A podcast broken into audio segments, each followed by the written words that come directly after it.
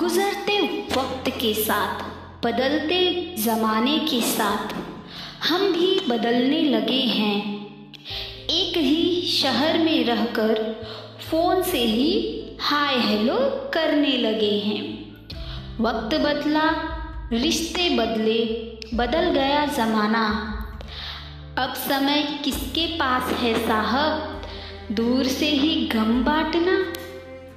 आज की रफ्तार दुनिया में मिलना जुलना हो गया है स्लो। सभी व्यस्त हैं अपने में, थोड़ा वक्त हमें भी तो दो। बहुत मन करता है पुराने लोगों से मिलने का, पुरानी यादें फिर से ताज़ा करने का। कोई हमारी बातें उन लोगों तक पहुँचाए, कोई हमारी बातें उन लोगों तक पहुँचाए। व्हाट्सएप पर तो मैसेज सीन हो गया है, कुछ सामने से रिप्लाई तो आए।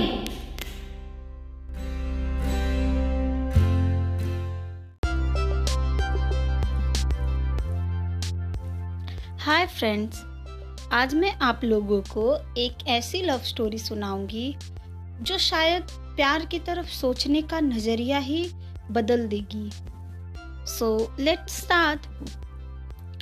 प्यारी खूबसूरत आंखें, मासूम सा चेहरा, अपनी ही ख्वाबों में खोई हुई। जी हाँ, ये है इस कहानी की मेन कैरेक्टर रूबी। रूबी अपने कॉलेज के लास्ट ईयर में है और उसे ग्रुप प्रोजेक्ट मिला है जिसमें उसे होटल सर्विस की इंफॉर्मेशन लानी है और उस होटल का पिक्चर, मैनेजर का इंटरव्यू सभी सबमिट करने हैं। उसके ग्रुप में 5 लोग थे जो तकरीबन उसके फ्रेंड्स ही थे। अब जैसे तैसे करके उनमें से डेजी, जो उस ग्रुप की लीडर और रूबी की बेस्ट फ्रेंड भी है, उसने अपने डैड के थ्रू एक होटल मैनेजर को मेल किया था। सो उसको इजीली परमिशन मिल गया। सो उन लोगों को ट्यूसडे को फॉर्मल्स में जाना था। सब कुछ डिसाइड हो गया, सभी लोग गए, सभी अपने अपने क्वेश्चन याद करने लगे। रूबी थोड़ी डरी हुई थी। डेजी ने उसको बोला, तू थोड़ी चिल कर। इंटरव्यू सब अच्छे से हुआ, पिक्चर भी क्लिक हुए। उसके बाद मैनेजर ने लंच के लिए इनवाइट किया। सभी लोग लंच कर रहे थे, तभी अचानक से रूबी की नज़र गई एक लड़के पे जो अभी जस्ट होटल में एंट्री ले रहा था। उसके चेहरे पर एक अलग ही नूर था, आँखों में एक अलग ही चमक थी। रूबी उसे देखकर अचंभित हो गई थी। उसकी भी नज़र रूबी पे गई और दोनों के नैना आपस में टकरा गए। वो दोनों कहीं खो से गए। तभी अचानक से लड़के के फ्रेंड्स आए और पीछे से बोलने लगे, लेट्स गो इनसाइड। एंड देखने से ऐसा लग रहा था मानो वो जाने के लिए तैयार ही नहीं था। उसके फ्रेंड्स ने उसे पुश किया। रूबी शॉक में थी कि क्या हुआ, ये हुआ क्या मेरे साथ। उसको अपने आप पर बिलीव नहीं हो रहा था। वो सोच रही थी उसकी आंखों में ऐसा क्या था कि मैं खो सी गई थी। वो उस प्यारे मोमेंट्स के बारे में सोच सोच के मन ही मन खुश हो रही थी कि और ब्लश भी कर रही थी कि थोड़ी ही देर में डेजी ने उसको बोला, ओहो मैडम कहाँ खोई हो। उसने मुस्कुराते हुए कहा, कहीं नहीं। फिर सभी अपने अपने घर चले गए। रूबी घर पहुंची, फ्रेश हुई।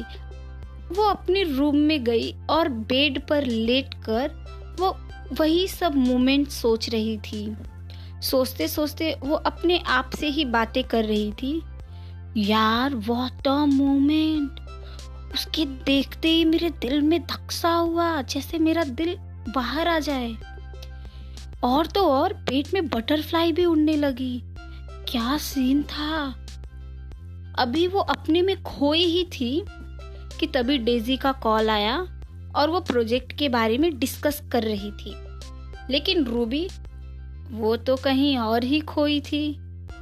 डेजी ने उसे डांटा, ओए कहाँ ध्यान है तेरा, हेलो। जैसे ही अभी डेजी और आगे कुछ बोलती, रूबी ने बात को आगे बढ़ाया और बोला कि ऐसी ऐसी बातें उसने सारी कहानी उसे बताई। डेजी बहुत ही समझदार थी, उसको पता था कि रूबी बहुत ही भोली है, इनोसेंट है। उसने उसको समझाया और बोला कि ऐसा कुछ नहीं होता, चिल कर, ज़्यादा मत सोच, प्रोजेक्ट पे ध्यान दे नहीं तो वाट लगेगी। ये सब हुए अब 2 वीक हो गए थे। रूबी और उसके फ्रेंड्स ने प्रोजेक्ट सबमिट किया जिसको सर ने कैंसल कर दिया और दोबारा करने के लिए बोला क्योंकि उसमें बहुत सारी कमियां थीं। तो अब इन्हें फिर से वही प्रोजेक्ट करना था। डेजी ने फिर से मैनेजर से कांटेक्ट किया और वहां गए। सभी फिर से इंटरव्यू के लिए गए और सभी फिर से प्रोसीजर सेम फिर से हुआ। आफ्टर जब इंटरव्यू ख़त्म हो गया उसके बाद मैनेजर ने बताया एक लड़का पागलों की तरह एक लड़की को ढूंढ रहा था। उस दिन आप में से किसी ने पिंक शर्ट में एक लड़के को देखा था क्या? होटल में वो ऐसे ढूंढ रहा था मानो उसकी लवर खो गई हो। मैनेजर ने लड़के की पिक दिखाई और तो और ये मुझे आप लोगों का नंबर भी मांग रहा था क्योंकि जहां तक मुझे याद है उस टाइम पर बस आप लोग ही थे जो फॉर्मल में थे। मैंने उसे बोला कि हाँ फॉर्मल में सिर्फ यही लोग थे। वो फोर्स कर रहा था लेकिन मैंने प्राइवेसी की वजह से उसे नंबर नहीं दिया। और जैसे उसने आगे बात बढ़ाई रूबी थोड़ा थोड़ा समझने लगी थी कि क्या बात चल रहा है कि मैनेजर ने बोला कि ये कोई आम आदमी नहीं था, ये चाइना का स्टार है। सबने पिक देखी लेकिन किसी को कुछ समझा नहीं। रूबी के पास जाते ही रूबी एकदम शॉक और उसने अपने मन में बोला ये तो वही लड़का है। और तो और मैनेजर से बातचीत में पता चला कि वो इंडियन लड़की थी। ये सब के बाद सभी घर के लिए निकले लेकिन रूबी ने डेजी को इशारा किया और अपने ग्रुप मेंबर से कहा कि तुम लोग जाओ, हमें अभी कुछ काम है। फिर रूबी ने डेजी को सब बताया कि ये वही लड़का है और तो और उस दिन मैंने रेड फॉर्मल शर्ट पहना था और बिकॉज वो फॉर्मल में ढूंढ रहे मैं ही थी। डेजी ने उससे बोला देख कुछ मिसअंडरस्टैंडिंग भी हो सकती है। रूबी ने बोला देख जो भी हो चल ना यार, नंबर लेते हैं, वैसे भी तेरे डैड के फ्रेंड है, तेरे को नंबर दे देंगे, चल ना। अब डेजी तो थी रूबी की बेस्ट फ्रेंड, वो गई और जैसे तैसे करके उन्होंने नंबर लिया। नंबर लेने के बाद फिर भी डेजी ने रूबी को कई बार आगाह किया। उसने काफ़ी समझाया कि बहन रिस्क मत ले, वो कहाँ तू कहाँ, वो कहाँ चाइना तू कहाँ इंडिया, 99.9% चांस है तुम लोग के, तू क्या कर रही है। लेकिन रूबी ने उसकी एक न सुनी। वो कहते हैं ना जो इंसान इश्क में हो उसे कभी सलाह नहीं देना चाहिए। अब ये सब होने के बाद रूबी घर गई। रूबी ने उसको बहुत सोचते सोचते पूरी रात हो गई। रूबी ने उसको आखिर मैसेज कर ही दिया। एक बार मैसेज जाते ही वो भी इंग्लिश में वो समझ गया कि ये जरूर इंडिया से ही है। उसने पूछा रेड शर्ट। रूबी ने रिप्लाई दिया यस। बात आगे बढ़ी, दोनों में अब दोस्ती हो रही थी। रूबी डेली सोचती ओ आज क्या बात करूंगी मैं उससे, आज सिसोंग क्या बोलेगा, मैं उसे क्या रिप्लाई दूंगी, वो सोचती। फिर वो दोनों बातें करते। धीरे धीरे उनकी दोस्ती को 1 साल हो गए। दोनों एक दूसरे से बहुत ज़्यादा क्लोज होने लगे थे, एक दूसरे के बारे में सब कुछ जानने लगे थे। कभी रूबी सिसोंग के सामने रोती तो कभी सिसोंग रूबी के सामने अपना दुखड़ा रोता। दोनों ही वीडियो कॉल पे अपने फ्रेंड से इंटरेक्शन करवाते। सभी कुछ एकदम नॉर्मल चल रहा था कि एक दिन क्या हुआ, डेजी और रूबी में फाइट हुई। रूबी बहुत ज़्यादा सैड थी और झगड़े में डेजी ने उसे जो बोला सो बोला, वो बात की बात थी। पर उसने रूबी को ये बोला कि सिसोंग तेरे साथ टाइम पास कर रहा है, वो कभी तेरा नहीं होगा, वो तुझसे कभी प्यार कर ही नहीं सकता। इतना बोलते ही रूबी रो पड़ी। वो बहुत दुखी हो गई और उसने अपनी ये सारे दुखड़े सिसोंग को बताया। सिसोंग ने कुछ बोला नहीं, उस बात को इग्नोर कर दूसरी बात करने की कोशिश की कि रूबी को गुस्सा आया और उसने फ़ोन बंद करके सोना ही बेहतर समझा। अब रूबी मन ही मन में सोच रही थी कि कैसी किस्मत है, दोस्त ने मेरे साथ धोखा दे दिया और अभी ये सिसोंग समझने को तैयार ही नहीं है। और यहाँ सिसोंग तो इंडिया आने की प्लानिंग कर रहा था। वो रूबी को प्रपोज करके इंडिया आके सरप्राइज देना चाहता था। सभी कुछ सिसोंग के प्लान अकॉर्डिंग हो रहा था। सिसोंग अब इंडिया आ चुका था। ये 1 हफ्ते बाद की बात है। रूबी उससे गुस्सा थी, रूबी नाराज थी। सिसोंग उसे मैसेज करता, रूबी देखकर इग्नोर करती, कॉल नहीं उठाती थी। फिर सिसोंग ने जब एयरपोर्ट, इंडियन एयरपोर्ट पे पहुंचा तो उसने रूबी को एक फोटो भेजी। जो रूबी ने देखा तो वो खुशी का उसका कुछ ठिकाना ही नहीं रहा, क्योंकि सिसोंग इंडिया में था। फिर सिसोंग ने उसे मैसेज किया कि तुम इंडियन एयरपोर्ट पे आ जाओ। फिर रूबी पागल हो गई कि मैं क्या पहनूं, कैसे तैयार हूँ, मैं क्या बात करूँगी, मैं फर्स्ट टाइम मिलूँगी तो मैं उसको क्या बोलूँगी, कहीं मैं नर्वस में कुछ गलत ना बोल दूँ, कहीं मैं उसको एम्बेरस ना कर दूँ, मैं अनोइंग ना लगूँ। अभी वो सोच ही रही थी कि उसकी ध्यान घड़ी पे गई। ओ माय गॉड, लेट हो रहा है, जल्दी करो जल्दी करो। फिर रूबी तैयार होकर गई। रूबी के जाते ही और सिसोंग को देखते ही रूबी के दिल की धड़कने जोर से धड़कने लगी। अभी वो आगे कुछ बोलती कि वैसे ही सिसोंग ने उसे कार के तरफ इशारा किया, अंदर बैठने के लिए ऐसे इशारा किया।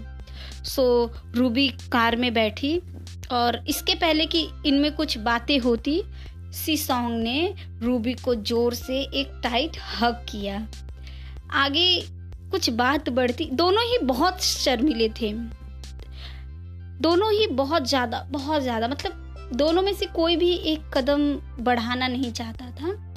हक करने के बाद दोनों ही शर्माते हुए बैठे थे। अभी कुछ बोलते ही कि सिसोंग ने बताया कि I have a surprise for you, और उसने वो सरप्राइज उसी होटल में रखा था जहाँ पे वो दोनों मिले थे। अभी ये बात बोलते ही कुछ एक्सप्रेशन रूबी का आता ही कि उसके पहले ही उनकी कार को एक ट्रक ने जोर से धक्का दिया और इस टक्कर में बहुत ही भारी एक्सीडेंट हो गया। इस एक्सीडेंट में रूबी और सिसोंग की ऑन द स्पॉट डेथ हो गई। बहुत ही भयंकर एक्सीडेंट था, ऐसा ना किसी ने देखा था ना किसी ने सुना था। और तो और जब ही उनके लोग बचाने के लिए आए और कार का दरवाज़ा ओपन किया, लोग दंग रह गए, क्योंकि सिसोंग और रूबी दोनों एक दूसरे को पकड़े हुए थे और उनकी आंखों में आंसू थी।